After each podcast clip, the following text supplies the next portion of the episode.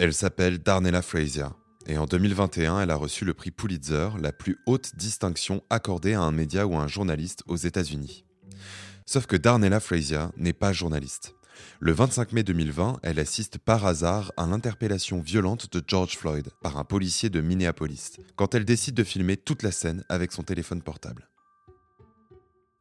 Pendant 9 minutes et 25 secondes, elle enregistre ce qui sera le meurtre de George Floyd. Sa vidéo est devenue virale sur Internet et a déclenché de nombreuses réactions contre les violences policières dans le monde. En donnant un prix spécial à Darnella Frazier, le jury du Pulitzer a voulu encourager et souligner l'importance d'un genre nouveau, le journalisme citoyen. Effectivement, c'est assez inédit pour un Pulitzer et ça montre bien que les citoyens ont également un rôle à jouer pour faire connaître la vérité. Les journalistes ne peuvent pas être présents partout, mais ils peuvent désormais s'appuyer directement sur les témoignages de la société civile. Quand on y pense, n'importe qui présent sur place aurait pu filmer la scène de l'assassinat de George Floyd. Tout à fait, Marine. Et c'est d'ailleurs pour ça qu'on peut se demander si Internet et les réseaux sociaux n'ont pas complètement chamboulé les pratiques journalistiques. Aujourd'hui, la plupart des gens possèdent un smartphone.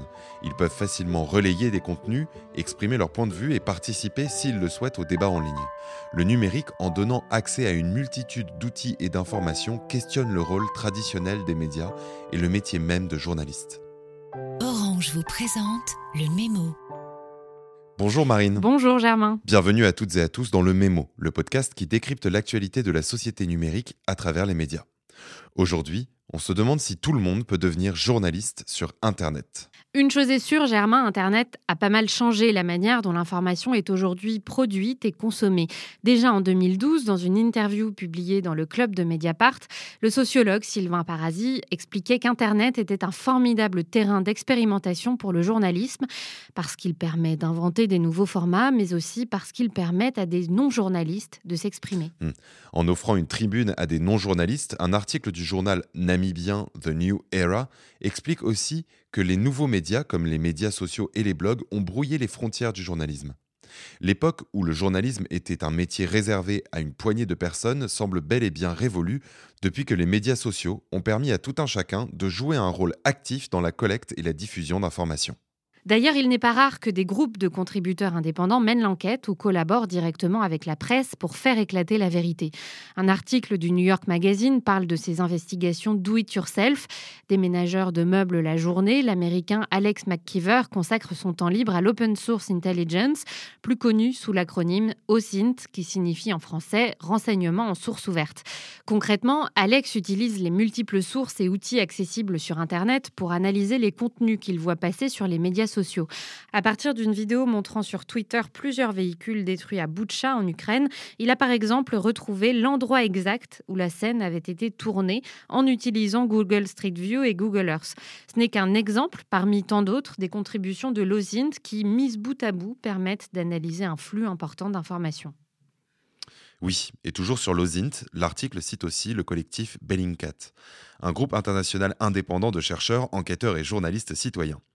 En 2014, leur enquête à partir de données volées a par exemple permis de lever le voile sur le crash du vol MH17 de Malaysian Airlines alors qu'il passait au-dessus de l'Ukraine. De telles enquêtes constituent un apport indéniable du journalisme citoyen. Mais il ne faut pas oublier que la diffusion de contenus qui ne sont ni vérifiés ni filtrés par des professionnels de l'information sur Internet peut aussi avoir des conséquences négatives.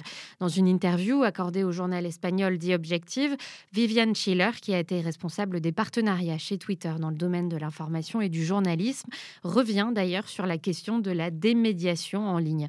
Elle dit qu'Internet a permis permis de démocratiser l'accès à l'information de manière inédite, mais que dans le même temps, cela a détruit tout contexte et nous expose à de fausses informations.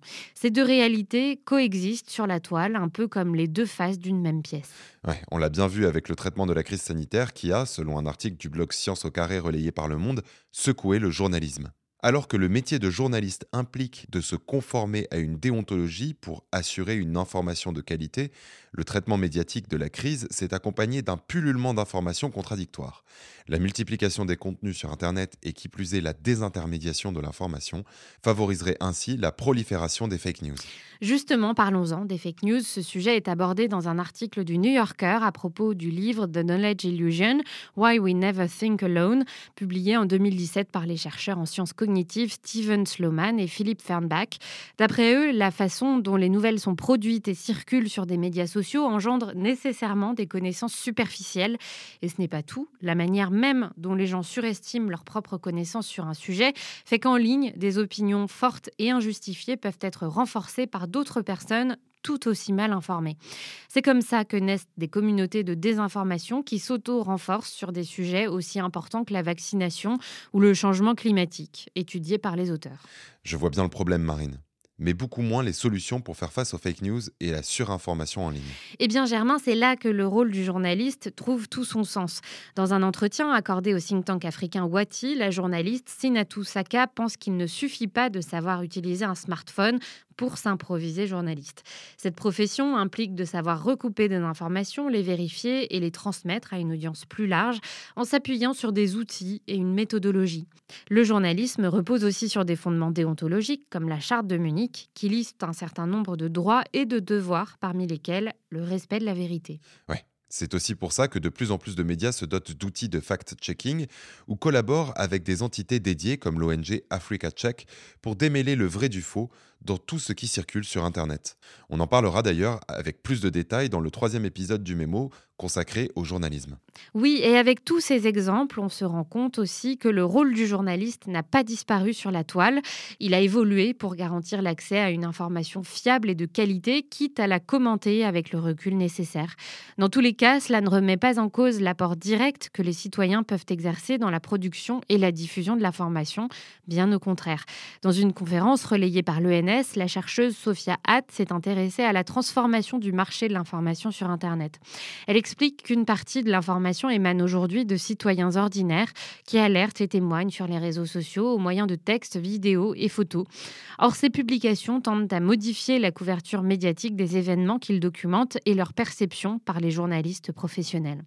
Avec Internet, un nouveau modèle de journalisme se développe dans lequel le public joue un rôle accru, y compris dans le choix même des informations qu'il souhaite Car il ne faut pas oublier qu'Internet a aussi modifié l'environnement dans lequel opèrent les médias avec l'émergence d'un nouvel acteur, les plateformes d'information en ligne. Hmm. C'est vrai qu'Internet et les réseaux ont poussé de nombreux médias à repenser complètement leur modèle et leur organisation sous peine de disparaître. Mais ça, ce sera l'objet de notre prochain épisode, la semaine prochaine. Merci Marine et merci à vous de nous avoir écoutés. Si cet épisode vous a plu, n'hésitez pas à le partager. On se dit à très bientôt pour un nouveau numéro du Mémo. C'était Le Mémo, un podcast orange.